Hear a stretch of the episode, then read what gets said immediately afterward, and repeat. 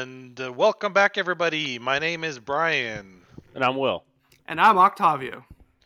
And today we're going to be talking about the Dyatlov Pass incident. Not sure Dyatlov? how to Dyatlov Dietlov. Dyatlov. Oh, there it is. Dyatlov. Dietlov. Dyatlov Pass incident. All right, so uh, let's get right into it and join us in these bloodthirsty times. Comrades.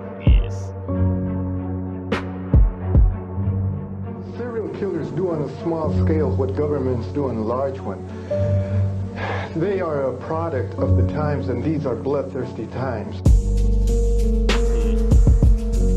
Hey, Tony, drop the beat. Droppings. Cool. Hello. Hello. Yo, whoa. Hello, comrade. man. What a week, huh? Uh. America's frozen. I am so glad I live in California. Ah, we, dude, the, we got down to uh, 22 degrees here with like a wind chill of like nine. And the thing is, like, it's humid all the time. So it's just cold, wet suckiness. Cold and Mm. wet. Yeah. But But Texas, at least man, it's yeah, at least it's not frozen. yeah, at least it's not completely frozen. But uh, Yeah, yeah, this they- case, pretty. We, we did this at a pretty damn good time considering uh, Mhm. you know, National Geographic just came up with their own version of what happened, kind of like definitively.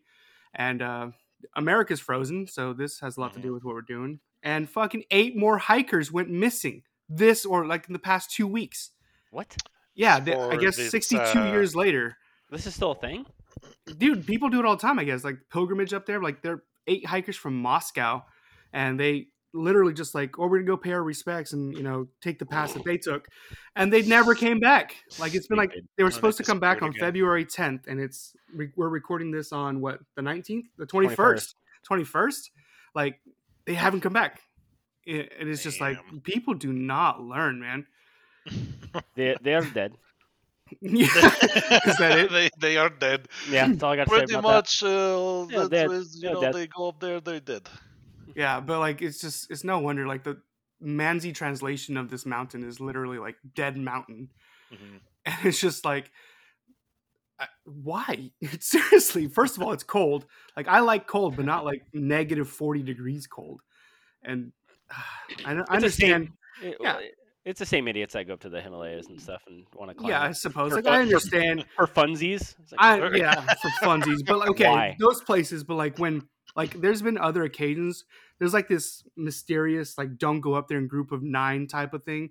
Like there was an, a plane that or a helicopter or some kind of aircraft that went down above the pass and it had Mhm. nine passengers on it, and they don't understand why it went down. It just went down, and then like.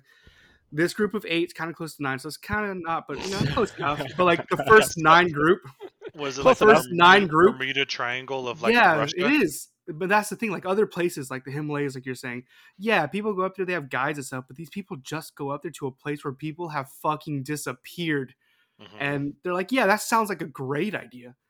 Like Yeah, it does. I know hiking and stuff, and is is a well, is good pastime for people. I, I get it. I'm not talking shit on them. I'm just like, I, I it's called Dead Mountain, guys. Like, Mhm. uh, just I have a saying, and that is, predictable is preventable. do you have Nice. a saying? Yes. I get that tattooed on my forehead you, right get, now. you get that? Hold on. Did you get that? Yeah, hold on. Yeah. Say it again. Predictable Uh, is preventable. I guess, but Nice. also Fucking dead Okay, people. all right. If- let's if- let's hold on, break down. Let's yeah, break down. You're yeah. saying You, you want me you to? have the same routine every day. There could be a guy watching, like, okay, at seven ten, this guy takes his shit on my lawn, um, and then on at- my lawn. yeah. And guess Well, what? why else would he be killing you? You know what? He can prevent it. He could put chili powder on his lawn, and it flames up my bunghole, my shit cutter, and uh, I'm not having a good day after that. Okay, predictable is preventable. But also, he could just be watching you and just know your every move, and they're like, okay, at this time, I'm gonna fucking slap him in the face with an axe. oh man, he's gonna bust out the binoculars, and that's uh, his his happy time right there. It's game over. Uh, All right, let's get into this shit. shall yeah. All right. So uh, before we get into the claims that National Gra- Geographic claims to have, um, cl- you know, finished this and this is definitive what happened, we're gonna tell you what happened, like basically play by play of what we know is factual that the Russian government will let us know. So just keep that in mind. Cool. that So, so this is all just information that we right we, it- we this- get from. they wrote they the kept like meticulous diaries and um just like pictures that they took from the incident or Mhm. from the, the trip up there really and what we know as fact and then once we get to the end you can decide for yourself which of the theories you want to be part of. Which you're going to subscribe to. You're going to slap that Mhm. like button. You're going Yeah. to uh, smash it. Smash it. Yeah. Alrighty All right, then. here's So with some truth. let's uh yeah, let's just uh start talking about it. So obviously this uh you know, this case is going to be a little bit different than some of the ones that we've talked about in the past. Um, so we're going to be switching it up. You know, instead of we're not going to be talking about serial killers or like brutal murders or spree killings. well there, Um, there mm, Uh, Brutal murders. it could be all right Eh, possible brutal murders Right, but I mean, like as far as we know, like it's Oh, still yeah, yeah. kind of like you know up in the air. So today we are going to talk about mysterious circumstances. So this is mysterious circumstances. Um, so this incident again is different than some of the others that we've talked about so far, um, in that the circumstances surrounding uh, the deaths of nine skiers and hikers are not directly attributed to any one person or persons. Um, now, a little background before we kind of begin. It's uh, this is going to be taking place in 1959. So um, a, l- a little while back, and uh, a group was formed for skiing expedition uh, across the northern Urals in Sverdlovsk Oblast, Soviet Union. Um, some of these, all right, Yeah, some I of these names are going to be kind of tough to. oh know, you don't say we Oh, us they're gonna be americans can't little bit handle hard. russian words really It's- it's such a surprise It would be they're uh, a little rough. a little rough. Um, so this isn't just Russia as we know it today. So this was actually the Soviet Union. soviet in union this, this is Soviet Union in 1959. pre-cold um, war or actually pre- might be like the start of the cold war maybe right around there Yeah. uh, in that time period. So, um, now according to some documents that were found in the expedition's tent, it is believed that the group was dispatched by the local Komsomol, or also known as the All Union Young Leninist Communist League. that's easy to say no, that's it is not at not all. easy to say that five The- times it's fast. not the all convoluted at all All Union Young Leninist League. So so, basically, what it is, it's the youth division of the Communist Party. yeah uh communism yeah that's that's gonna be a big part of this i think when it comes to uh this was th- actually in the middle of the Cold War. Started in Uh, 47, ended 47? in 91. Yeah, I just throw some facts at you guys. yeah Nice. good Boom. i'm glad you did that because i thought it was i thought because i always associate with like the 60s i don't know it's just how I i the think Cold it. War was because Yeah. it's in Siberia. But, you know, just, uh, with the communism and, the, and the, what happens later and just the conspiracy theory surrounding i just think it's super important that we name these people Mhm. um, just so we Oh, know- yes. don't, don't lose sight don't lose sight of that these were nine people that died you know what i mean like, Yeah. these are still real people All right, yeah. So if you, uh, we're just gonna go and uh, start reading their names off the the list here. Uh, so Octavia, if you want to go ahead and start. yeah so to start we got uh, the leader 23 year old igor alexievich dyatlov We have 21 year old Yuri Doroshenko. okay. 20 year old Ludmila Alexandrovna Dubinyana. Got 23 year old yuri alexievich Prinoshenko. 23 year old Alexander Sergeyevich Kolevatov. Let's not forget 24 year old Zinedia Alexievna Kolmogorova. We got 23 year old Rustam Vladimirovich Slobodin. 23 year old Nikolai Vladimirovich Thibo Brignols. And the geriatric 38 year old Simeon Alexander Alexievius Zolotaryov. And finally, the survivor, 21 year old Yuri Yudin. Very nice. And end. Yeah, And it just ends. abruptly. yeah, yeah, we. and shut that shit down. These people are really young. Seriously, Mhm. like Well, except for the 38 year old. Yeah, well, he Who invited about- that guy? We'll talk about him later. He's Okay, actually pretty okay. important. Yeah, he uh, the everyone like you said is is um, university age, so they were coming from the same place, and um, like you would think these professionals, literally these people are professionals. Mhm. Uh, they're 23 year old, 21 year old. yeah, and, like uh, Olympic status. Yeah, My man, my question is, how do you how can you be a professional in something and you're only 20, 21, 22, 23? I think when you live in the snow, it's you- it's It- you have to be professional. It adds ten years. Yeah, I guess in Russia. Yeah, but they these weren't just like students who decided to take a hiking trip in the mountains next to Siberia. Like Mhm. these people were like they're grade two of uh, skiers or tourists as they're called in Russia, and they're a pretty big deal. Um, people look up to these tourists, and um, they were on their way to become masters of sport. And in Russia, this is a huge deal. These are people like superheroes, and um, but they they were so professional. They all decided to cut out alcohol and had agreed to stop smoking during this trip. I mean, the only Oh. alcohol they had was like mm, for medical purposes, uh, you know, to for injuries or whatever. Mhm. And I'm, I'm literally just only telling you this kind of stuff to emphasize that they were 100% like with it, like on top of it, like they they were professionals at their what they were doing, Right. even though they did make some mistakes later on. Right. So what we're about to tell you is what we know is fact, and what they we read from their diaries and from photo journals they had, and from what the Russian government let us know.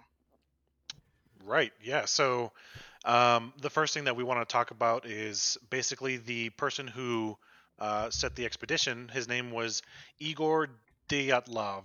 Uh, he's the 23 year old uh, radio engineering student at the Ural Polytechnical Institute, which in today that would be the Ural Federal University. Um, he was the leader who assembled the group of nine for the trip um, and most of whom were also fellow students at the school as well as peers at the university. Um, now, the group they consisted of roughly eight men and two women, and all of them again were grade two hikers. Wait, roughly eight men? yes, like they somewhere were. on the fence?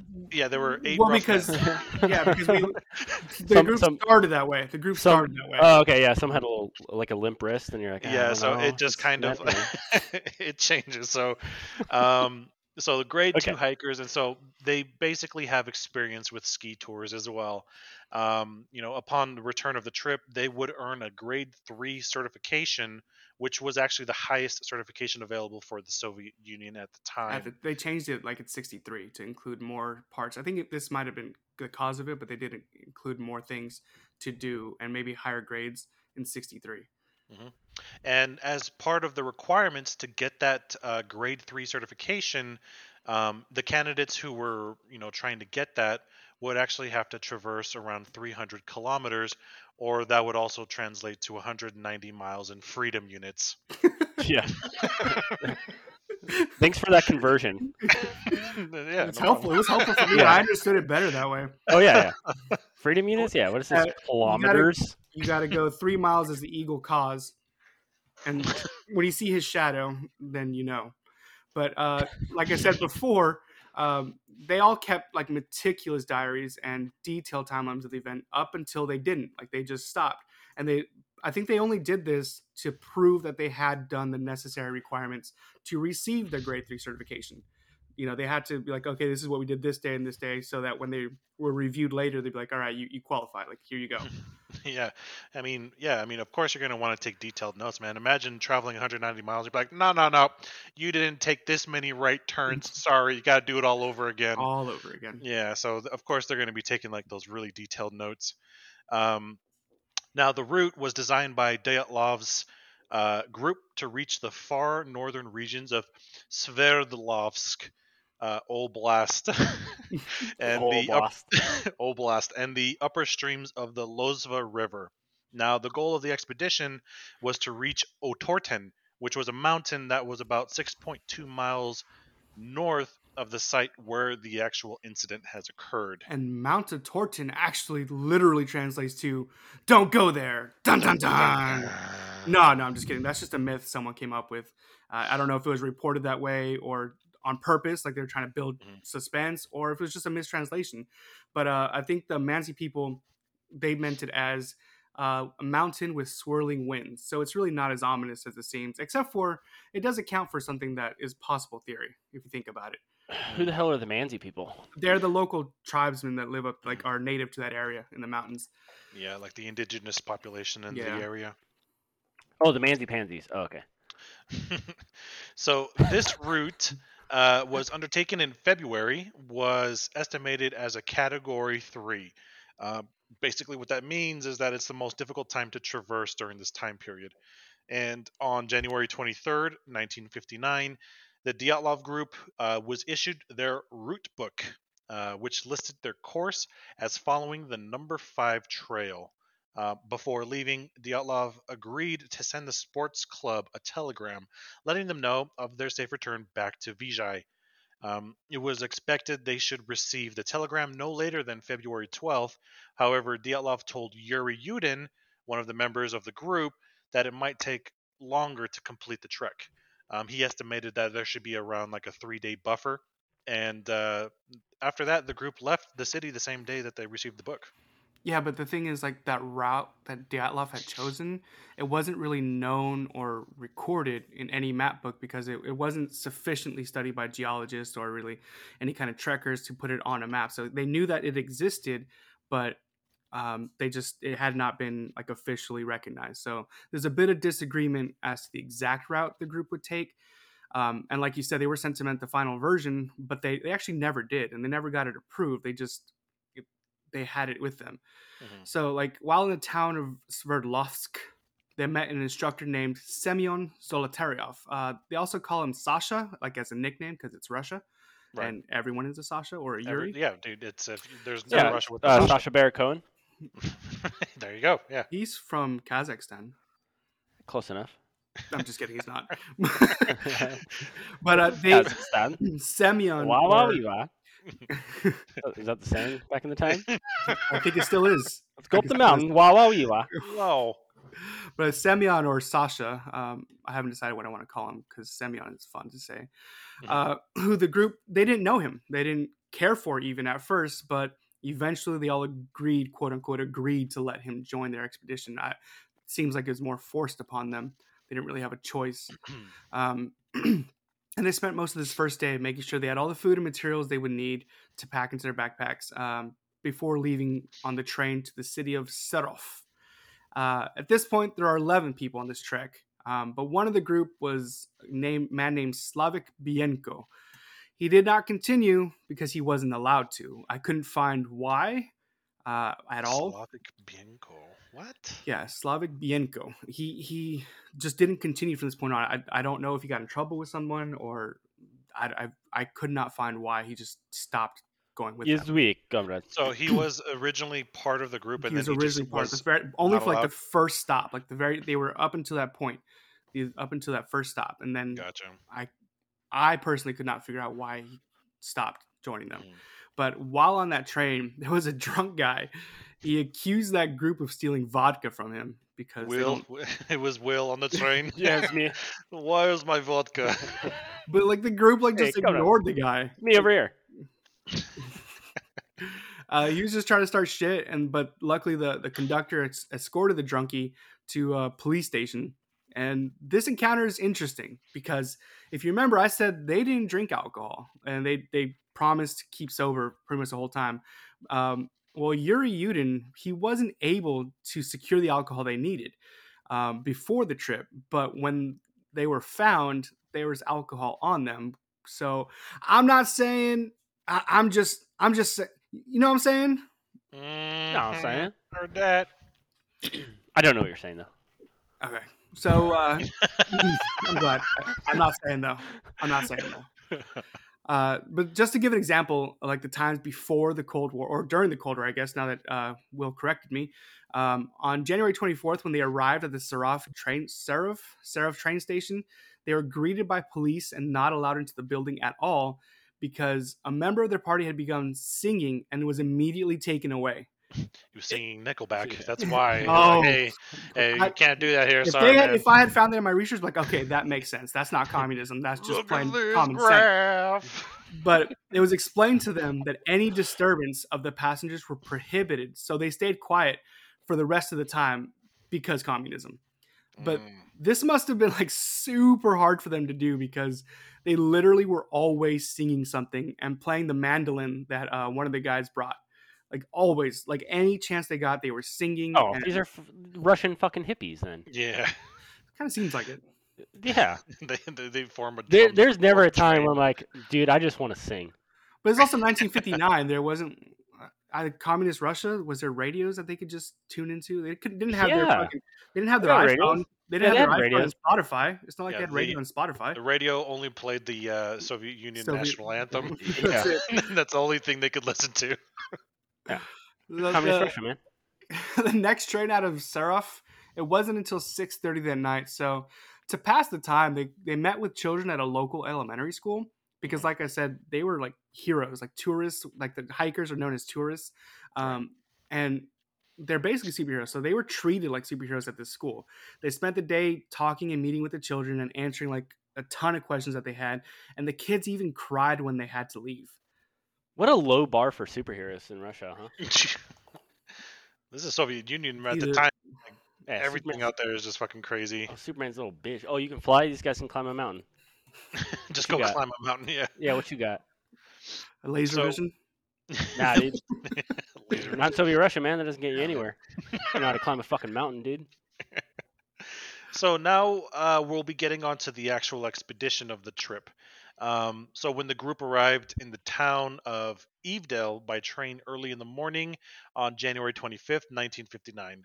Um, from there, they took a truck or a lorry, as some countries would call them, uh, to the northern town of Vizhai. Uh, this town of Vizhai is the last populated town they will visit. So here, the group stocked up on food and supplies for the journey, uh, so that way they can take it with them the following day.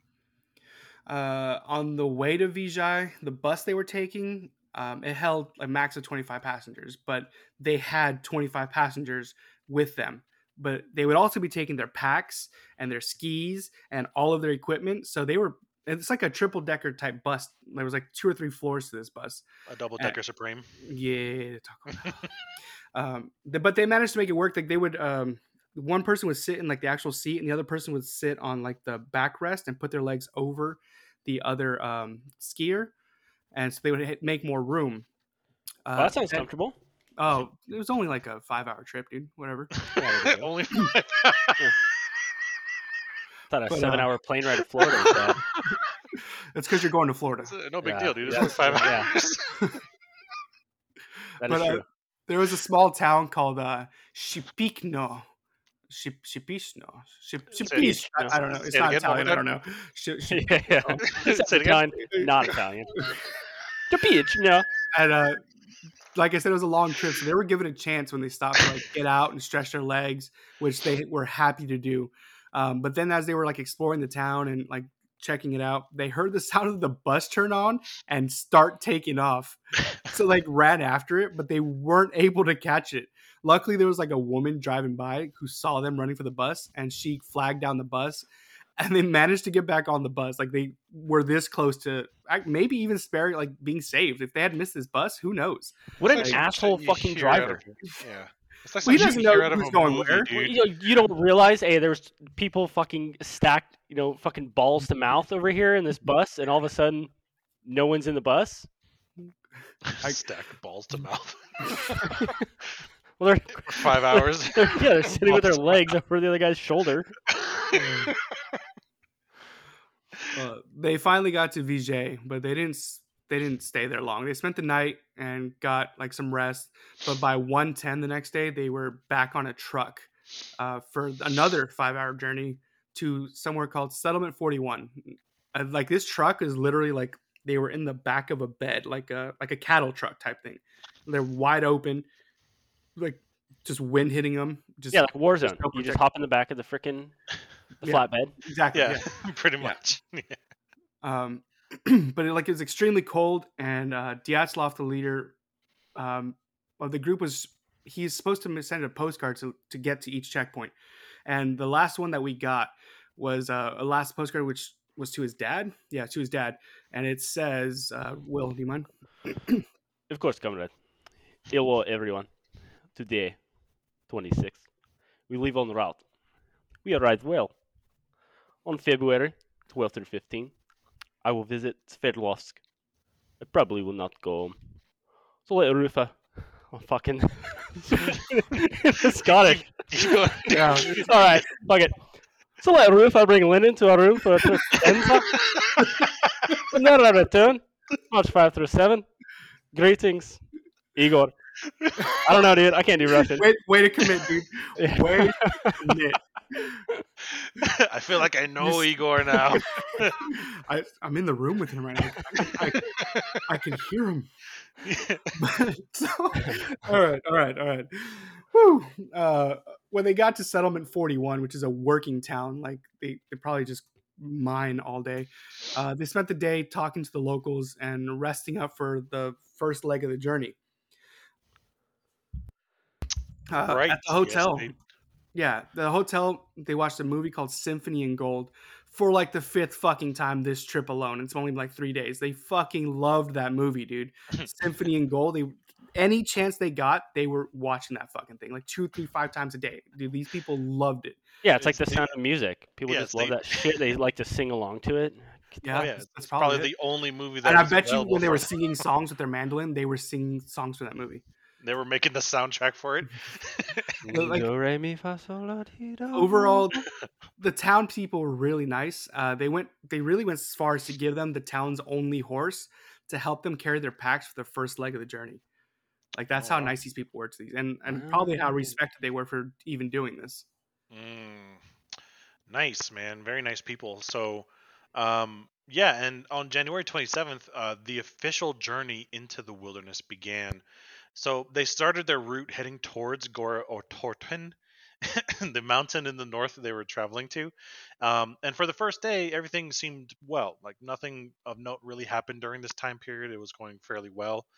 And on January 28th, um, one member of the group, uh, Yuri Yudin, had to turn back and head home due to a knee and joint pain that made him unable to continue the hike. Um, it was said that he suffered from previous ailments, which included rheumatism and a congenital heart he's defect. 23 or Yes. he's 21 No, he was a 21 year old. So, Damn. uh, Will, what is exactly rheumatism, and what does that like kind of entail? Oh, now you're gonna fucking throw me under the bus here. Oh, Um, you're a resident guy. Oh yeah, yeah. But Yeah. rheumatism, like, I, I, I'm assuming it has to do with like some arthritis stuff, um, like rheumatoid arthritis. Mhm. Um, a- and I'm assuming he just had a degradation of basically of his, his joints. what they and were at saying a, it, it can happen at a young age. and what they Um, were saying is that that that trip that i was telling you about on the back of the truck it just fucked him up like it he, Oh yeah, for sure. I- If you have bad joints and you're sitting in a freaking rickety bus or like five the back six of a truck for five Yeah. six hours, like cramped, Yeah. it's Oh, gonna yeah. it's gonna jack his shit up. Mhm. But That's Especially only when it sucks. But again, you're, you're living in, you know, uh, communist Russia at the time, and Yeah, probably it- don't have access to like the best medicine. So yeah, yeah. So well he, he may have had health problems all his life but he managed to keep having health problems all his life you know what i mean you know what i mean Mm, he Mhm. survived Know what Sorry, I I mean? mean here's what i mean he survived Mhm. uh but he did manage to make it to the second settlement though like he still wanted to collect rocks and minerals uh samples to bring back to university um but yuri ended up only finding pyrite and quartz um the settlement that they landed at was an old geology town and it consisted of like 20 houses but literally only one of those was actually suitable to use as shelter the rest of them were busted up like completely uh they didn't provide any shelter at all because they were so old dang. well, that sounds fun. Yeah. So if you had like arthritis and a heart problem, um, would you have taken a part in this journey or this voyage? Like, how taxing would that have been on the body given the terrain and like the weather conditions? if he was already experiencing it from a five hour trip I, I think he would have died before they even got to that point yeah, and they're like, all right, go ahead and climb a mountain. yeah Man, I just it- died. I just died thinking about it right now. Like, holy shit. Yeah, especially with heart problems, man. Mm, yeah Cold cold weather, you start And getting up. the- strenuous activity i mean they're climbing up a mountain but even then, once you start getting to higher elevations, the oxygen like, levels uh, a lot lower. Yeah, Mhm. so you have Ah. less oxygen in your body, and if you already have a heart condition, yeah i think he I, he was really upset about it but i think overall obviously he made the right call but even if nothing had happened i think he if he would have been the only fatality if this was a normal trip like he would not Oh yeah, yeah, medical condition fatality. Yeah. and they, then they would have had to carry him down. You know what I mean? Like it just he made Ah, the right dude, leave him. as as tough as that was. I'm sure he made Leave the him. right call. Um, yeah, but that like sucks, man. the first day after Yuri left, it, pretty uneventful. Like for the first leg of the tour, they made it 10 kilometers through the trail, and they mainly just complained about how heavy their packs are since they took Yuri's supplies and just divvied them up uh, amongst themselves. Well, that's good for them. Like extra granola bars here and Yeah, there for everybody. I'm sure it helped, but still, you got to carry all that. Um, Yeah. But then, like I said, the next day, January 29th, it was Yuri Doroshenko's birthday. Hey, Dobrachia! Yeah. Wait, no, that's that's Italian. Wait, hold on. It's a- Hey, Doroshenko. just use his own name. He's not a Pokemon guy. He's not a Pokemon. Hey, Doroshenko! Hey, Doroshenko. Doroshenko. Uh, they, it was another uneventful day though. Um, but they did start finding Mansi signs, the indigenous tribe there, Mhm. and uh, they didn't know what they said. It could have been a warning, it's like, "Hey, stop, you're gonna die," but they had no idea. They just kept Oh. on keeping on. Keeping on, keeping on. And on January 31st, uh, the group had arrived at the edge of a highland area where they would prepare to face the Highlander. Highlander. There could only be one. no, I'm just kidding. Eh, You guys seen that movie anyway? So they prepared. They prepared. You messed yourself up with that joke, man. They're prepared. they prepared to start climbing. So they set up a cache with food and equipment in this area uh, to be used for the return journey. Uh, at this point, they they reached a trail, um, and they had to find their own. They reached the end of the trail, and they had to find their own way in four feet of snow.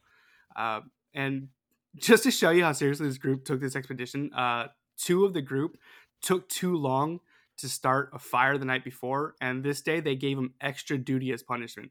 Like these people were not fucking around. Oh, You, you don't pull your weight. Yeah, you don't pull your weight. You're gonna get some extra work on top of the strenuous shit we're already doing. Oh yeah, for sure. So the, I mean, obviously the the journey itself is pretty Yeah, pretty hardcore. So And then you got extra duty on top of that just because Yeah. you're not pulling your weight. Yeah. Well, so yeah, we uh, this is where we start to get into uh, you know the really really hardcore part of it. So let's just kind of get into the mindset when uh, they started getting through this. So uh, on January 31st, 1959, the hikers began to move through the pass, and it seems that their plan was to get over the pass and set up camp on a very specific side of the mountain. Um, they had actually managed to find that Mansi trail again, and they saw a Mansi hunter. Oh, they saw a Mansi hunter. That scared me so bad. Oh man, I thought you guys were like straight up vaping into the mic. I thought someone just fucking took their final breath. That was scary. Oh, you, you gotta get into the you gotta get the gotta get mindset. the right? Like we're it's starting to get fucking cold right now. They- Hold up here. Oh, they managed to find a. Oh shit! Just had to know. This is quality right here. keep going, keep going. they a Mansi hunter tracking a deer and would follow behind the hunter using the same trail. Uh, they reached a point where they could no longer see the trail and had to slow down to a point of doing less than a mile an hour. Um, they decided to have one of the group like drop their pack and ski ahead for like five minutes and then scout the area and then lay down a trail for the rest uh, to come back and get the rest. They did this to keep a fresh ski track and to follow um, and to follow and would take turns going ahead. Um, a second person in the group had to travel the same path while wearing their pack, which proved to be much more difficult. Thank you so much. Oh, bring it. Oh no! So in reality, what had happened was they ended up on the opposite side of the mountain due to the severe weather conditions. So it was conditions What? were low. they were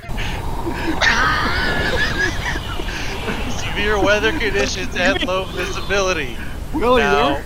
Will, when I say can't see you, severe weather conditions, like I'm talking holy shit. Yeah, like this. God, Yeah, this is, so from a 2015 repeat investigation, they oh, confirmed Oh, that the weather was very harsh on the night of the tragedy, with winds up. Oh, Thank you. Please stop. with winds and speeds up to hurricane force levels. And we're talking between 72 to 108 kilometers per hour, or in freedom units, that translates to 45 to 67 miles per hour. And it was also negative 40 degrees Celsius. So they lost their direction and deviated toward the top of Kholat Syakhl, uh, which is also known as Dead Mountain, as we kind of you know talked about earlier, by the Mansi people. Oh, Pretty um, intense, right? Yeah, you sure set the mood for that. Yeah. So, anyways, I anyways, felt like I was there, Yeah, Jesus. and you're over here talking like I didn't a serial killer, just like you don't have to talk over the winds. Dude, I, I couldn't hear. Yeah. exactly. So you couldn't hear them. That's how they got lost. So um, now this is where you know uh, the decision making, you know, sort of comes into play. Um, when they realized their mistake, they decided to camp it out on the slope of the mountain rather than travel a little less than a mile downhill to a nearby forest that would have offered a bit of shelter from the elements. There's this uh, now famous photo that is thought to be the exact moment that uh, Igor, the leader, made his choice and which path they would actually take, which is speculated to be the decision that led them to their fates. Uh, the photo was dubbed Council of Fili, named after a painting by Alexei Kivshenko. Hmm. Uh, in the photo, you'll see Dyatlov speaking to Semyon or Sasha, and the rest of the gang's kind of in the background, putting on more layers of clothes and uh, preparing for the harsh conditions ahead.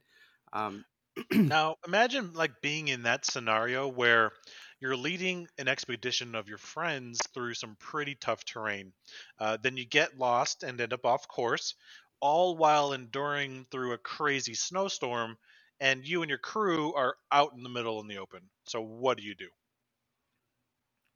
Mm, I could What tell you you what, do? I couldn't think straight. I'll tell you that much. I would not be able to think straight. Yeah, I mean, yeah, clearly, like I just played just an audio clip, and you guys were already just kind of like, "What the fuck is going shit, on?" dude. I was turned around. I didn't know which way was north. So, when asked about this, um, Yuri Yudin, the hiker who turned back due to the knee and joint pain, said this Dyatlov probably did not want to lose the altitude they had gained. He decided to practice camping on the mountain slope. You didn't Yeah. go into yeah. Yeah, because You didn't you didn't turn Scottish. was Thank you. was him practicing on the mountain slope. I think it could possibly this is that part of a grade three certification. Like, is that something, or is it, you think that's just something he personally wanted to do? Well, that's what I was thinking. It's like, I mean, it would have been a hell of a time to start doing a practice when you got some fucking hurricane mountain. Yeah, it's a, it could be as part of the certification that maybe we just didn't find that information. It could be that he had to do that in order to get the grade three. Like, there's no way. To Oh, tell. probably. Yeah, No, that makes that makes sense. that's one of the requirements. Because why else would he risk the lives of his people uh, if he For- didn't have to? practice. Yeah. I mean, Yeah, he, it's a- he, he would lose because the, the the tree line was like a mile downhill that they could have retreated to for safety, but he chose there, uh, knowing that there was not the safest place. It's the side of a mountain, dude. Like, Mhm, Yeah. In the open. Yeah. yeah. So on, on February 1st, uh, they were supposed to write a note before they climbed Mount Torton, but instead they wrote a satirical propaganda leaflet uh, entitled Evening Otorten Number One. Uh, after this, though, we have no record of what happened next. Um, but what the plan would have been if they had continued onward to spend February 2nd at Lake Luntusaptur at the edge of Mount Otorten. And on February 3rd, they were to reach uh, or ascend Mount Otorten and uh, set up for the night on Dead Mountain itself. Mhm. And then on February 4th, they were supposed to trek back down to uh, Asperia, uh, where they had left a cache of equipment. Yeah. And they were going to head start heading slowly back to Vizhai uh, and finish up their trip.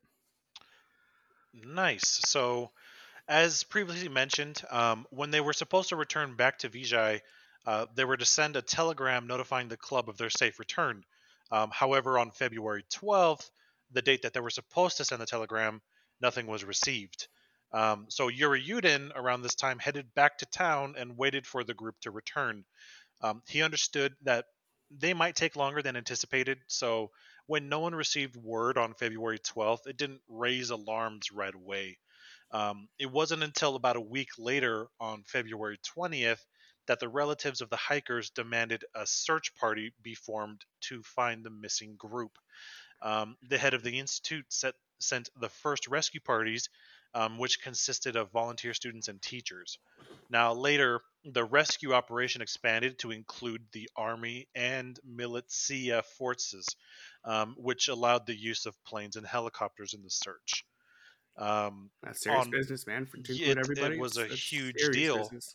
Because I mean, again, like these are essentially national heroes, um, and then they're they've gone missing. So um, when you know when the government and like when national got a hold of that, they're like, yeah, we're going to, you know, put all of our time and effort into this, and they allowed the planes and helicopters.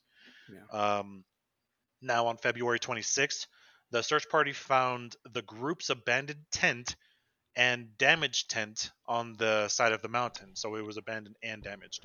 Uh, the student who found the campsite was confused and stated the tent was half torn down, covered with snow, and it was empty, and all the group's belongings uh, and shoes had been left behind. And upon further investigation, they noticed that the tent had been cut open from the inside. They were able to follow nine sets of footprints said to have been made either by being barefoot with socks, and one was wearing a single shoe. Uh, the footprints led down the slope to a nearby wooded area on the opposite side of the pass. The crazy thing about those footprints, though, is that they were found to be made like they were at first around the tent. It was all hectic, like there's footprints everywhere. But then they were made at they found them at like a regular pace, and the trail they left going down the mountains was single file. Like it, it kind of indicated that they weren't in a hurry and they were kind of in control of what they're doing. But if if you think about it, if they cut the tents from the inside, you would think they'd be frantic and running down the hill. Like it didn't matter if they're single file or not, they'd be trying to get away. But that's not the case, and it just completely furthers the mystery. hmm Yeah, someone's probably like, "Fuck this! I'm going to the woods. Y'all want to come? I can't get out the door because it's fucking snow, bro. It's So dark as shit- hell. I'm cutting this Where's the shit open. door? But then the Yeah. footprints are like the footprints say like, yeah, that guy's like, I'm coming down the hill. But if you got to follow me, you got to follow my footsteps. Yeah, fall behind me. Well, I, you got to figure too if they're, as we heard before, fucking hurricane blizzard, Yeah, whatever we want to call that shit. Mhm. Um, you don't want to get lost. Yeah, So you're basically you just like hold my pocket, yeah. and they're they're- holding your pocket going down the hill. So yeah, they were probably just trying not to get lost on the way down. Now this is That where would be my theory. yeah. This is a this is a start of um, Yeah. Brutal. That's where what, that's, yeah, that's what very that's what I'm thinking. Is they went single file, so they didn't all get lost. To go down to the, the tree line for coverage because Mhm. the storm got a little too crazy. yeah, possibly. Yeah. So this is where investigators found what was left of a small fire and the remains of Kriv. All right, hold on. Krivonishenko and Doroshenko. Mhm. Uh, they were found in only their underwear with no shoes. Under the large Siberian pine tree where the bodies were found, investigators noticed that several branches up high were broken, suggesting that one of the hikers climbed up the tree to look for something, perhaps in an effort to locate their campsite. Or perhaps to run from something. Ooh, dun, dun, Maybe they were trying to get up a tree to for safety. Like Maybe. a bear. Yeah, like a bear. Uh, but okay, so this is the start of where what we found and what has been told to us about what they found. So basically, every time they found a hiker, what they found just added more and more questions and answered none of them. So Yuri Doroshenko uh, was the first body they found. He was found face down. Oddly enough, he was wearing like a regular t-shirt and swimming trunks because everybody knows when you go on vacation to the freezing fucking tundra, swimming trunks are a must. Mhm, Um, yeah. He wasn't wearing shoes either, and Doroshenko had burns on his face and feet. He had scrapes and bruises all over his body, and there was also a weird fluid coming out of his mouth, which is possibly from experiencing heavy trauma to his chest. Uh, on top of all that, on top of all that, he- had blood covering his ears and a lot of his face. Investigators believe that these were all self-inflicted wounds. Um, lying next to Doroshenko was Krivonishenko, who was only wearing a long sleeve shirt and a single sock. Uh, like Doroshenko, though, he had cuts and bruises everywhere and burns on his extremities, and a piece of his own knuckle was found in his mouth. Investigators found out that both bodies were moved post mortem, and maybe the others had taken their clothing, explaining why they were found in next to nothing and why they were moved. Mhm. well, I mean, so the, so th- they both had similar injuries, right? They had Yeah. scrapes and bruises Yeah, and burns. So burns. Yeah, campfire, they're freezing their ass off. They got super close to the fire. and when they passed out, they fell in. Yeah, and, and Yeah. the scrapes and bruises, they might have been the ones climbing the tree.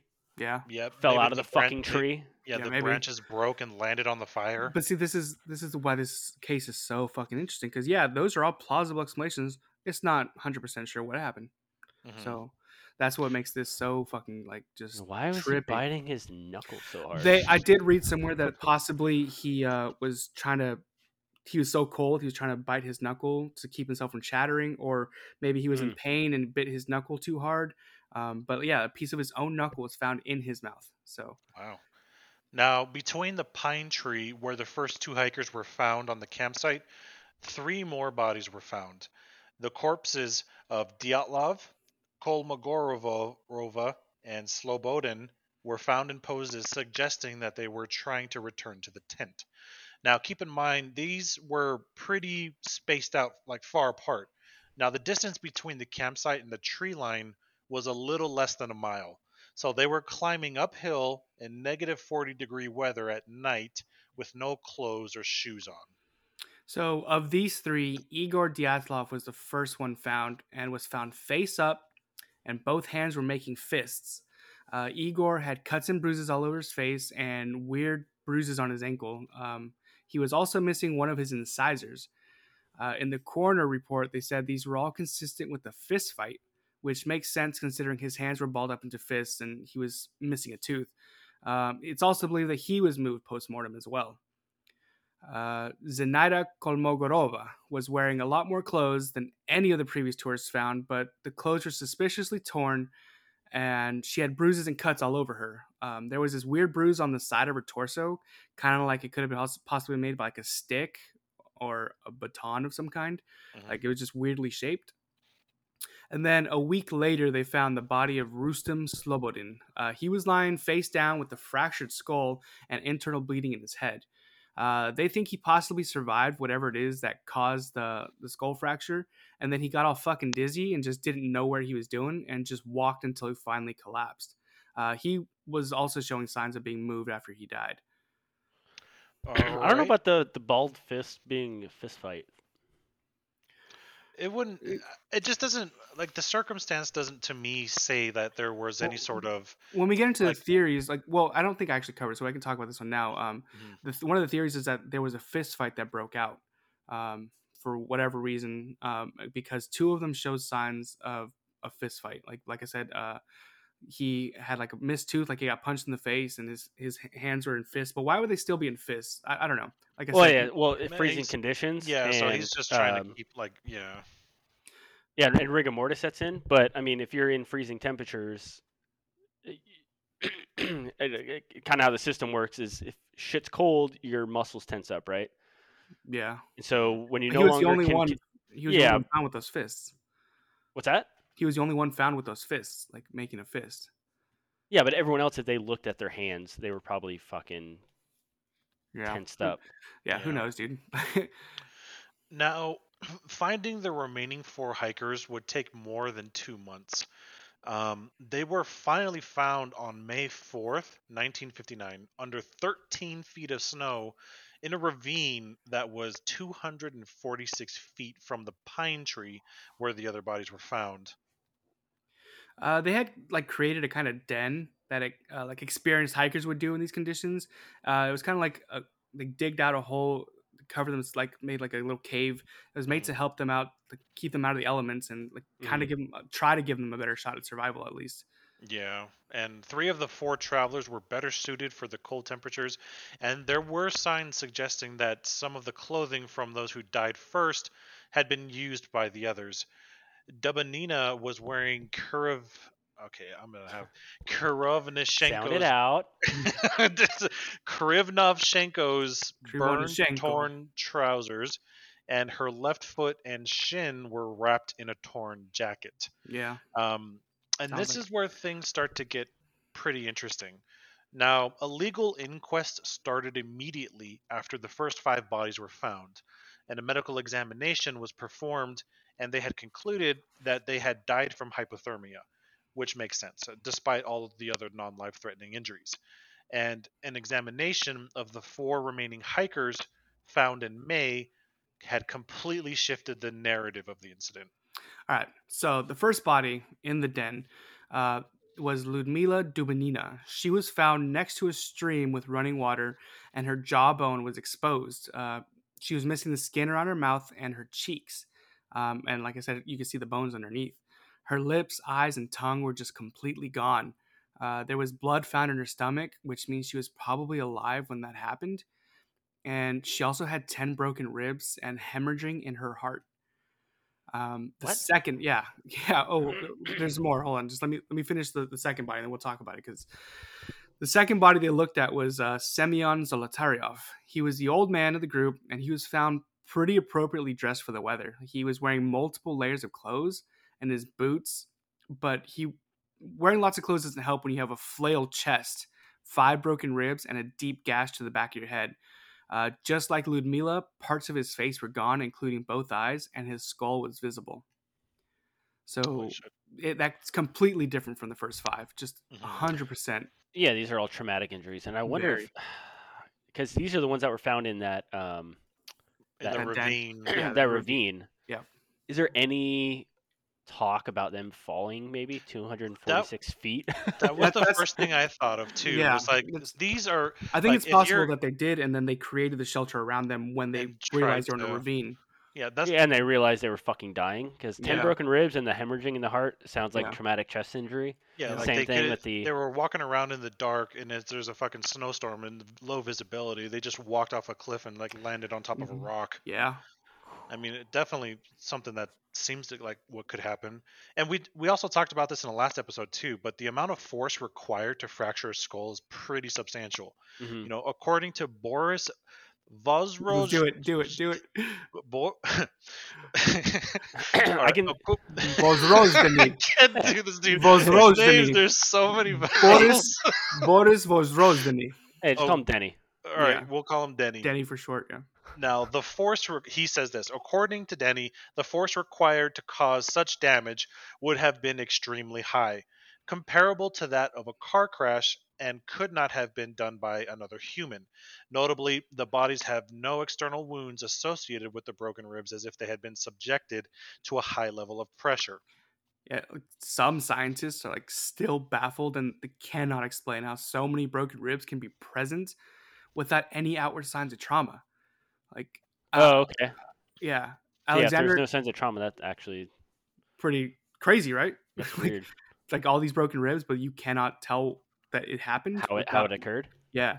So Alexander Kolevatov was found near the den and was kind of dressed okay. I mean, he had a jacket and pants.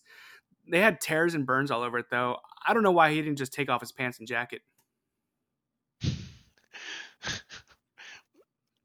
Really? I'm love just it, gonna let. I'm just gonna let you over He's gonna hang Really? there. Yeah, Like, Just it's gonna hang there. yourself. Yeah, just hang yourself Hang from myself. Yeah, Oh man, I worth it. Worth it. totally worth it. worth it.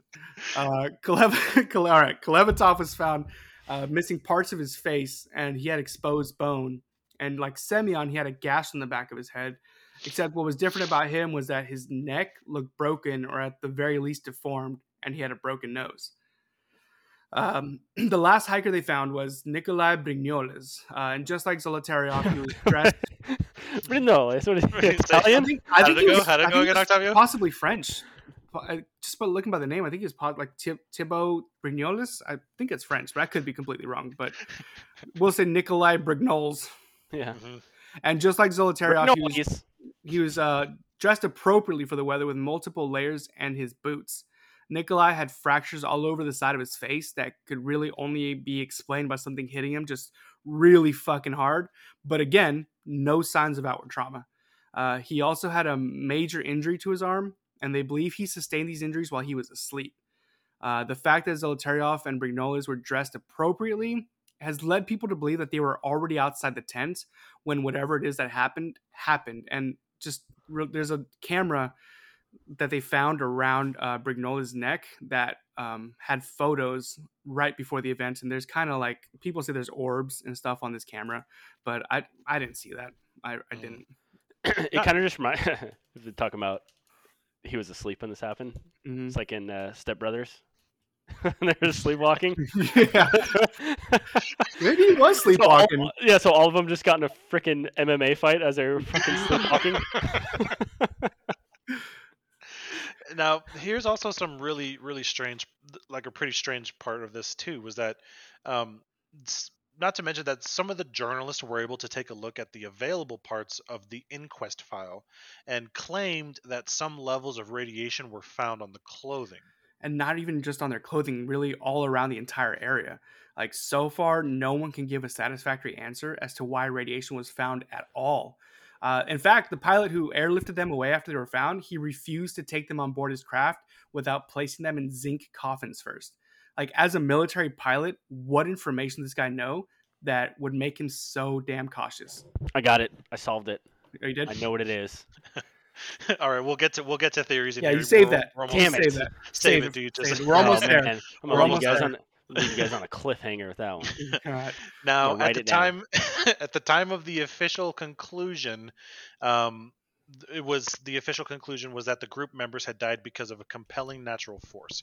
The inquest officially ceased in May 1959 as a result of the absence of a guilty party, and then the files were sent to a secret archive. Top men. Top, Top men. men. uh, but after the bodies were recovered, uh, the Russian government had planned to place them all in like a, a single area. Not exactly a mass grave, but honestly, probably not too far off.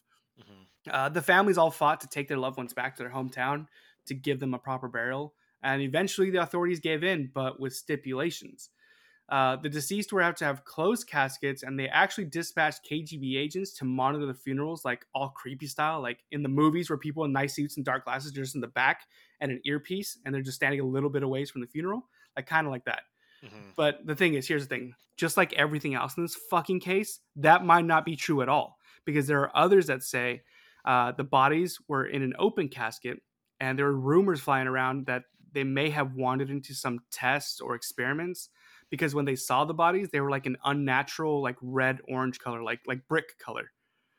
Oh, So- like oxidized. Yeah, so like just like every fucking every aspect of this case, there's no, there's so many There's things flying around. It's, it's hard to know which one is what. So Mhm. I just went with both, and you can pick which one is reality because who the fuck knows?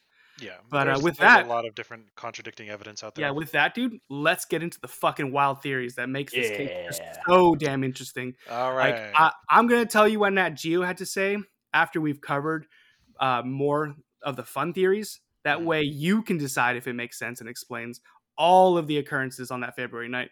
So there are like literally 75 theories about what could have happened, and not a single one satisfies the mystery completely.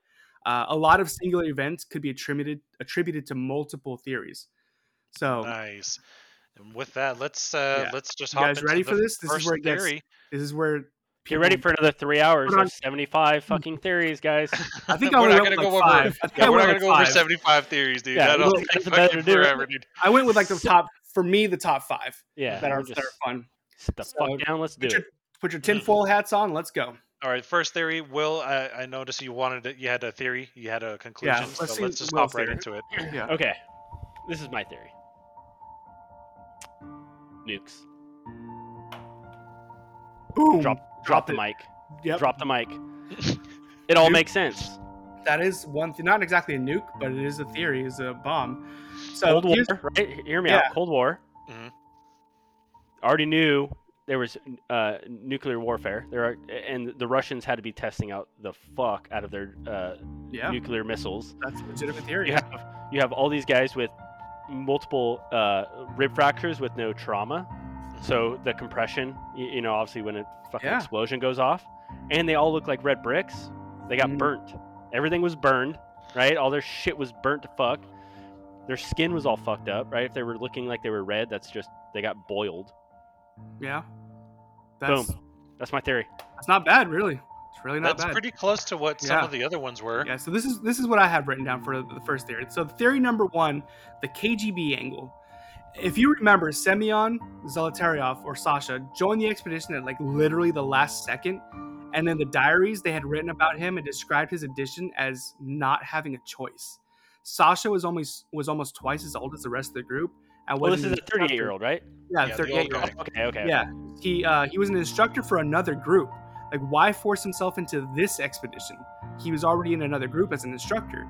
Uh, Semyon or Sasha was a veteran of the NKVD and had many years of experience, and it's possible Dyatlov's group had like triggered a response by the communist government to send someone to keep an eye on them because the route they had chosen was possibly the site of a nuclear testing. Oh shit! Look at that, dude. Oh. But that's not very likely, though, right? Like, Oh. mm, Will is it? all disappointed? No, I'm, I'm Aw, saying man. in this specific case, just like Semyon just inserting himself into the group. right. Uh, along the same vein, it's also been said that along with Semyon, Alexander Kolevatov, before attending the university, was a member of a top secret nuclear facility known as PO Box 3394. And Yuri Krivonishenko had worked at a site where a nuclear meltdown had occurred in 1957, second only to Chernobyl in 86. That's what I was just about to mention too, The- because the- it sounds a lot Yeah. very similar to a Chernobyl incident. Yeah. So the theory states that these three comrades were not brought together by happenstance, and they had an objective that was known only to them, and the rest of the group had no idea. Uh, the mission was to deliver radioactive material to CIA agents and take their photos. But on February 1st, when the meetup and exchange was supposed to happen, the Americans realized they were being had, and a mighty fight broke out CIA versus KGB. But the Americans came out on top and tortured and murdered the whole party, leaving no witnesses. In typical Russian fashion, though, Classic Americans. in typical Russian fashion, though, this theory is widely dismissed because, and I quote, they were tough guys. To scare the daylights out of them, you would need something astonishing, something extraordinary. Like, take that, you silly Americans. Fucking sick burn. No American could take down any Russians. Um, but also, the tourists could have just simply stumbled upon a military testing area, and soldiers were just protecting themselves and whatever it is they could have seen. Um, the footprints found in, found in the snow also led to this conclusion. The fact that they seemed frantic at first and then they seemed to start walking calmly in a single file line might be because they were made to at gunpoint. The reason this has any kind of following is because the camera found around the neck of Semyon was not the camera he had when he left, and Yuri uh, Yudin, the survivor, even said he didn't recognize the camera that they had found. It might be that Semyon had taken photos of something he really should not have, or maybe they were mistaken for Gulag escapees. Um, if you remember, this is Gulag. this is Cold War. The gulags were everywhere. Mhm. So like communist Russia, they were everywhere, and and maybe they were mistaken for escapees and were executed, or maybe they were murdered by escapees, which isn't likely because I think I think the closest one's like 40 miles away, Yeah, in and so they would have yeah frozen tundra, yeah. Um, but this is brought about by the fact that Yuri Yudin had found a piece of clothing that did not belong to any of the group. What he found was uh, typically used by soldiers in the 40s and later were used by prisoners of Stalin's concentration camps. What he found was called an obmatki, and it was used to cover your feet or legs to keep them warm. No one knows how it ended up among the tourist possessions, and even less people know how it disappeared from the evidence room. Uh, the nearest gulag was only a few miles from where they were found. Uh, problem is there was no reports of any escapees at the time, but then again, why would the Russian government ever admit to a mistake like that? Of course, yeah. I mean, they're not going to say, "Yeah, our gulags are, you know, infallible." You know, there's going to be people escaping. That they're not going to admit to that. No, dude, No. no way. They could barely admit to the I Chernobyl think- incident. I'll get to my my theory a little bit later, kind of along that, but I, it's just they're not going to tell us everything. Of course. They're not. Uh, so okay, theory numero dos: a fucking yeti. Yeah, You heard me, a fucking yeti. Yeah, dude. Uh, Hell the yeah. lo- Yeti! the locals call him Mank. Uh, the Mansi people, they call him Mank. This theory is a fan favorite because if you remember on the last night they had written anything down, uh, they had made a newsletter. And in that lo- newsletter, one of the headlines reads, um, "In recent years, there Is that has the been Yeti? that was uh, it's white. It's definitely a white little creature.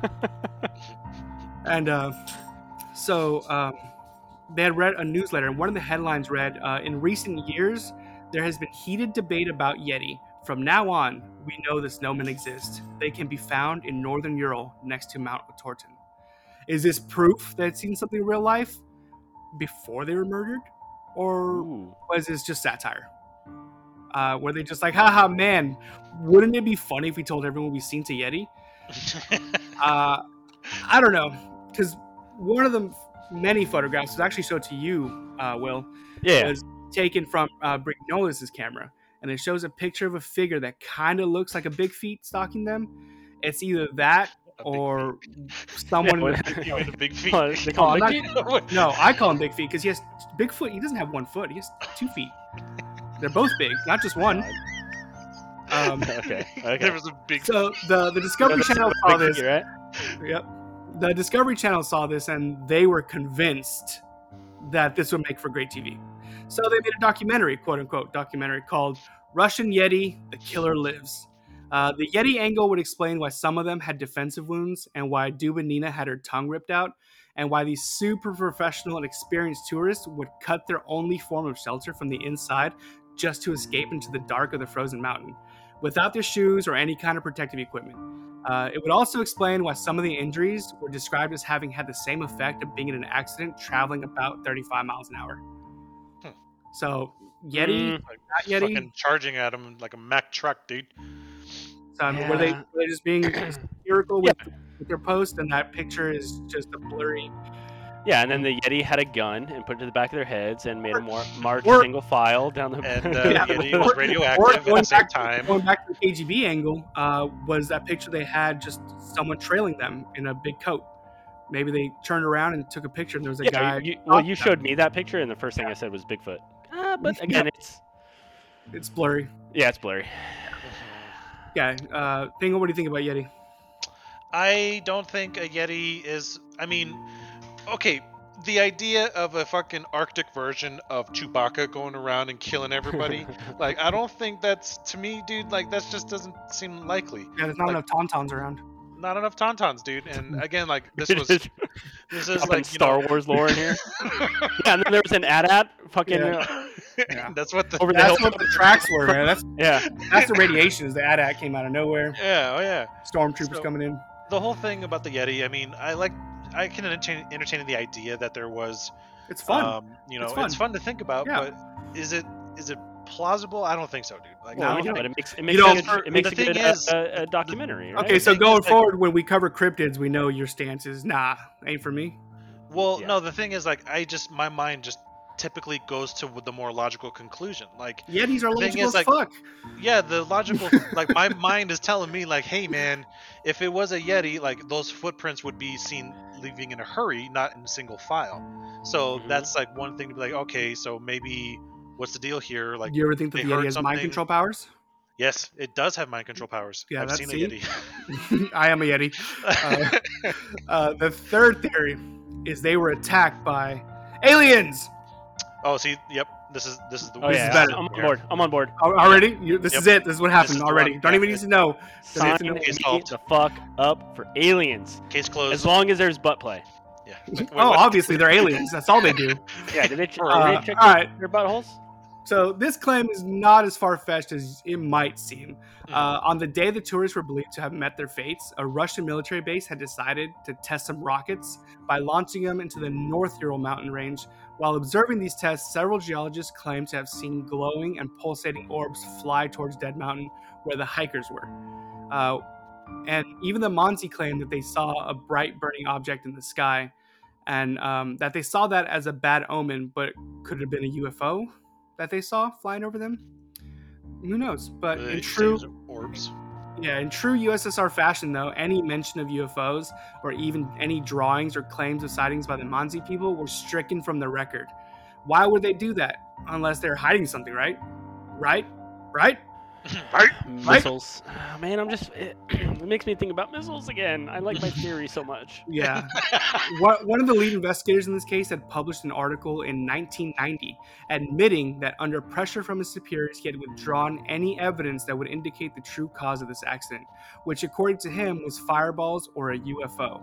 In the article he published, he states, when, quote, when Maslenovic and I examined the scene in May, You We found- D. that's okay. I Okay. moved on. We found that some young trees at the edge of the forest had burn marks, but those marks did not have a concentric form or some other pattern. There was no epicenter. This once again confirmed that heated beams of a strong but completely unknown, at least to us, energy were directing their firepower towards specific objects, in this case, people, acting selectively. So this dude says that the tops of the trees, like at the canopy, had burn marks Now, take that as you will, because honestly, who the fuck knows at this point? Like, right. Mhm. The footprints also point to possible alien abduction because not only do the footprints go from chaotic to calm and orderly, they also disappeared before they get to the tree line where they were found. Could it be that maybe aliens fucking mind controlled them to walk down the mountain, or then and then abduct them before they got to the tree line and then just drop them off all willy nilly, or maybe they didn't weren't as careful with the last four and just like oh we got five of them just drop the rest of them off in that ravine.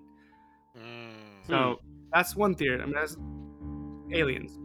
And actually, the, the lead investigator, Lev Ivanov, he's completely concerned. I mean, um, convinced, convinced that, uh, Concerned and convinced. yeah, because I think he's I'd be concerned too with aliens. Yeah. yeah. so he's convinced that it's aliens. Like that's his take, and he's one of the lead investigators in the whole thing. So That's the fourth and final theory that I want to talk about before we get to uh, what National Geographic has to say is a thing called infrasound. This one is really interesting. Like, just I would never have thought this because I'm not a scientist, but uh, new research into the rare weather phenomenon has suggested that a perfect storm could have caused some of the tourists to panic and escape into the night before coming to their senses, only after fleeing a mile away while others gain composure much sooner as the sound affects everybody differently. Um, the extremely dangerous weather phenomenon is also known as Karman Vortex Street and is proven to create proven to create terrifying and powerful sounds that cause irrational fear in people. Karman Vortex Street is basically really fast wind that is traveling in a straight line and in this specific case hit the mountain which is dome shaped and it caused the wind to bounce off and swirl, creating many powerful tornadoes that would rip down the mountain. I'm talking strong enough to like rip the roof off your house, and the sound produced would be incredibly loud, as we saw earlier, we couldn't even Mhm. fucking think straight. yeah, when I fucking heard it earlier. Yeah. Yeah. But uh, under the right conditions, this entire phenomenon could produce what is called infrasound. This terrifying occurrence causes a vibration in the air that humans cannot hear, but continued studies show that these sounds are capable of causing an immense sense of dread and like loss of sleep along with shortness of breath. Uh, these effects are capable of affecting even the most seasoned of explorers. So basically, they were driven mad by a sound temporarily because of these like tornadoes ripping all around them and causing uh, just vibrations in their skull that they just could not bear. And it, Yeah, it's like a it's like a dog whistle for humans. that also could be why That's- there- yeah. there's fist fight evidence because maybe they just started fighting each other because they were pissed off about this sound they couldn't explain. And even if it doesn't affect everybody differently or the same, maybe a few of them heard this and freaked the fuck out, and the rest of them are like, "What? What is happening? Like Yeah. they're running, I'm gonna run. Like if I see, if we're Yeah. camping in the middle of nowhere and I see you guys freak the fuck out about running. Yeah. I'm gonna dude. be like, I'm out. Like I'm not even gonna question it. Boom, And I'm that's the- gone. that's the crazy thing about sound, dude. We know that there's there are things like that exist re- regarding sound that affect certain things. Like um, the first thing that comes to mind is like if you take a certain wavelength or a frequency and put it up against a glass, like it could shatter the glass with just Yeah, sound. just sound. Um, and then the same thing goes no for telling what that would do to us, though. Like yeah, and we also know that, um, for instance, like a lot of uh, the police, they're using a lot of um, sound waves to like Riot disperse control. protest. Oh Yeah, yeah, riot riot control. control. yeah, Yeah, riot control. So like they use sound in order to kind of disperse the crowd. So we know that sound does have an effect on the human body. Um, also, more on the humor side of things, there's something called the brown note. the brown note. so a, a certain frequency. We're like- actually gonna play that for you right now. Yeah. No, I put the brown out. oh, I don't have the brown note, dude. Oh, it's not Damn there. I wanted, I wanted all our listener, all of our Yeah. listeners to shit every morning about nine o'clock. Brown note comes in. Brown. Yeah, the one guy listening to this is gonna shit themselves. Yeah. so yeah, we so the, the theory that sound had like a, a part to play in it that it seems plausible. It, Yeah, it could I, happen. I like this one a lot. Yeah, this one is it's, it's interesting. It's interesting. It's there's a lot of science behind it, and we don't 100% know what because that that area, that entire scene, could have just produced the most concentrated form of that sound that ever known to man. It could have caused them to just kill each other, like, or Yeah, to you go know, fucking nuts. or yeah, or walk off into a place where they would die of of uh, hypothermia. Like they, Yeah. we don't know the effects of that. It can't Yeah. be duplicated in in science. You know what I mean? So yeah, there's it's no a very specific Yeah. terrain. Yeah. and those conditions at that exact moment, snow changes all the time. So Oh, yeah. I like this one a lot. Like I don't know if I subscribe to it, but I, I like it. Like this one's fun. You didn't smash the like button. I no, Oh, okay. I didn't like or subscribe either. Uh, all right, so the now we're going to talk about what Nat Geo claims is the answer to this mystery. Um, so, an avalanche has long been thought as an explanation as to why these experienced tourists left their tents and their only source of shelter in such a rush that they would cut their way out. And while it does make sense, it doesn't explain how they sustained all of their injuries. Um, even as recently as 2019, the Russian government had said that an avalanche had been the culprit all along, uh, despite leaving out key scientific details from their report, including the fact that no evidence of an avalanche had been discovered when the site was found. Like there, if you look at pictures of it, there's a, a you can see their their tents, and you can see like uh, things that they had put in the snow around the tent. And if there was an avalanche, all that shit would have been dragged downhill, right? All the- yeah, buried and dragged. Buried, yeah. So it was it was some snow on the tent, but it was like snowfall, and there was um like the stakes and stuff, like their their um, ski rods, whatever they're called, they they were still there. So if uh, avalanche had come, they they would have just swept all that away, and that there was no evidence of an avalanche. Mhm. So, but you know, if the Russian government is known for anything, it's definitely transparency. Oh yeah, yeah. Uh, but while not totally implausible, an avalanche doesn't make sense for several reasons. Like I said, um, usually when a person involved in, in an avalanche and they die, it's because um, they're covered in snow and eventually suffocate to death. Also, there was no snowfall that would have affected the weight in the snow to shift and cause a slide to occur. And also in that area, um, avalanches were not recorded for something like 60 years. They just didn't happen in that area. It's just not a normal occurrence. Um, and the injuries sustained were not typical of being hit by an avalanche. Um, if the tourists themselves had caused it by digging into the embankment to set up their tent, why was there a nine hour gap before the avalanche occurred? Uh, the, the timelines just don't add up from what we know. Mhm. So basically, what Nat Geo is saying is that a tiny avalanche, meaning a shelf of about 16 feet, slid down on top of the tent and may not have been noticed because by the time it was discovered, what, like three, four weeks later, Mhm. like the first people, um, a fresh coat would have fallen and hidden any evidence of a shelf falling at all. It would have just kind of evened it back out. Um, they arrived at this conclusion by teaming up with the team that made the snow in the 2013 hit Disney movie Frozen. Um, together, they made what is described as super accurate models of how a 60 foot slab under the right circumstances could cause incredible amounts of bodily harm. To prove these claims, they also studied the effects of a massive weight hitting the tourists while they slept by looking at crash test dummy data done by GM in the 70s. So, this is what they think could have happened. Um, it's speculated that the night in question, the hikers used their skis as a makeshift platform for their beds, creating a hard surface. And when the slab came down on them, it was like being trapped between a rock and a hard place and could easily break ribs and, and their skulls, causing severe but not fatal injuries. They think that the tourists who were not immediately affected by the avalanche forced their way out and dragged the injured out to safety. And then they ran down a mile or so to the tree line to seek shelter, but instead had succumbed to hypothermia, which would explain the paradoxical undressing, and the ones left behind eventually died from their injuries. And the radiation found was caused by thorium, which was present in their lanterns, and the missing eyes and tongues were caused by scavenging animals. While this is a good theory, it does not adequately explain everything to me. I don't like that theory, Nat Geo. I'm You're saying- sorry, and I'm and I'm sorry that they uh, invested in the, the team that created the movie Frozen. I'm sure that cost them a shit ton of money. Oh yeah. Was it Let But- It Snow?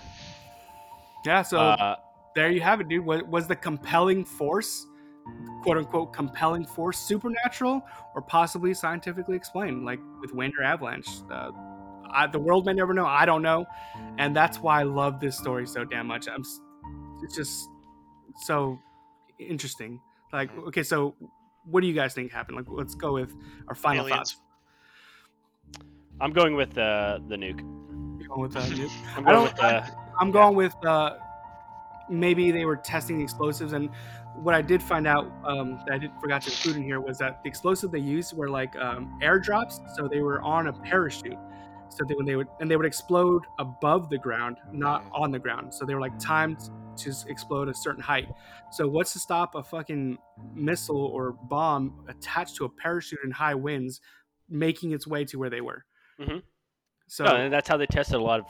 And that's why the nukes top- was that's why like you know the nukes that were dropped over Hiroshima, Yeah, Nagasaki were air timed. yeah. It didn't explode on impact on the ground. It was over the air and created a downforce, and so Yep. it kind of explains a lot of this shit. But would- again, there should have been. Yeah. there would be some evidence on, you know, uh, Well, okay, good call because explosive area. uh, there's right? so the the fact that they were found um, moved already moved yeah, was- well, there you go. maybe the, the Russian um, military had found them way before the search party did, and they had moved it and cleared any evidence before anyone even found their bodies. Like maybe there was evidence of an explosion, they just covered it up, like just put more snow or like even it out. We Yeah. don't know what happened because things like this, the Russian government is not going to be transparent about any of it. Like Mhm. there's no just no telling what happened. They probably know exactly. They probably know that they did it, and Mhm. they're just like, "Oh, Yeti, it was a Yeti. I saw him." Yeah, Yeah. Brian, final Yes. thoughts. Final thoughts. Aliens. Aliens. Okay, I like it. Done. Oh, With time or to without final thought. With or without butt probes. the probings. Yes. Okay, thank you. I will jot you down for anal probes. I think Will Will and I, in accordance with a bomb, we're we're going. I like the bomb here. so Going bomb. yeah. Uh, Pingle's Um, going uh, butt probe. So on a on a real on a real note, I think it could be a combination of different things. Um, to me, while the avalanche theory is definitely plausible, again, it's not going to explain everything, um, but I do think it it kind of triggers certain things to happen. Um, so like you know the source of um, you know let's say the avalanche like hitting you like for like Will, have you ever gotten hit in the face with a snowball? mm-hmm. Hurts like, that motherfucker. shit fucking hurts, right? Now imagine getting hit by a snowball the size of a Volkswagen. Like that shit's gonna fucking hurt, dude. Like it's going to do some damage to the body. Yeah. While I don't think everybody was affected that way, I think maybe a few people were. This started the panic. I think that they cut the, out the tent. That's when they're like, okay, fucking, we gotta get out of this as soon as possible. But they realized they were walking in the middle of the dark, so they have to stick together, force like single footprints Mhm. um, once they were clear of the danger, the imminent danger, then they're like, okay, maybe it's safe to go back now. People are starting to head back to the tent. People froze in the in the fucking slope of the mountain. And w- meanwhile, other people are trying to like, you know, the people that really got hurt, still walking around in the dark in the forest, fucking stumble off of a ravine into this like riv- like little stream, and then like land on top of a rock.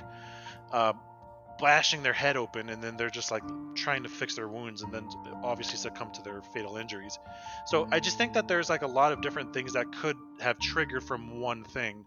Um, the idea of like the infrasound I think is really interesting too because that's definitely you know causing people to go mad is going to make everybody panic even if it is only like two or three people. So Yeah, that was probably the most interesting. Yeah, Yeah. that, I agree. That was, aspect. Yeah. that was, and I, I'm sure if they're like, if I could have time to deep dive into that, I probably would have gone on for days about it. But mhm, Yeah. I, I got, like, I got the basics of it because I, I had to cover five more theories. But Yeah. uh, that one I wanted to keep going. Like, okay, why did that happen? What, what, you know, what does that even look like? You know? Yeah. Yeah, I mean, it's it's crazy because like, you know, weather it obviously has a really huge part to do with this. They lost their their way to their initial, you know, campground. Um, So you're saying it was a perfect storm? the perfect storm. Yeah, dude. Perfect storm, baby. So that just kind of triggers the uh, series of unfortunate events. Yeah. That's my take on it, at least. Yep. Hey, thanks, Brian, So- for your thoughts. Thanks, man. Yeah, so you're welcome. that dude. was uh, Dyatlov Pass. And like I said, this week has been a perfect time to do this because the United States is frozen over Mhm. and people are being lost up in the mountain right now. Um, hopefully, that's can, crazy hopefully me, they come too. back. Hopefully, it's not you know the worst. I really hope that we find these hikers that are missing right now. Mhm. And uh, you know, we're, this is 62 years almost to the day when we're recording this. Um, Yeah. So and it's still highly debated, and uh, Yeah. know, People still dying. people Yep. still going up there. That's the crazy part. Yeah, still going up there and disappearing. So, um, yeah, thank you guys again for listening. For uh, who stuck with us, this is one of our longer episodes. So we hope you guys enjoyed it. If you made Um, it past the uh, Hopefully, you the, made it past the wind. the windstorm. Yeah, you guys didn't get lost on the way. So you know, we just wanted to put you in there. So, um, Octavio, any last thoughts? Yeah, uh, don't forget, the email is bloodthirstypod at gmail.com. I think if you type in Bloodthirsty Times into Facebook search bar, you can find us. Um, And that's it. That's all I got. Thanks for Yeah, listening. that's wherever uh, you, you find your podcast. I know we're on Spotify. Um, I think Google Podcasts as well. Google. We're on, we're on uh, Anchor. Anchor. We're on Apple. So you can find us Apple, everywhere you think. find podcasts. Uh, Enjoy. thanks for listening. Yeah, thanks for listening, guys. You guys have a good one. Bye.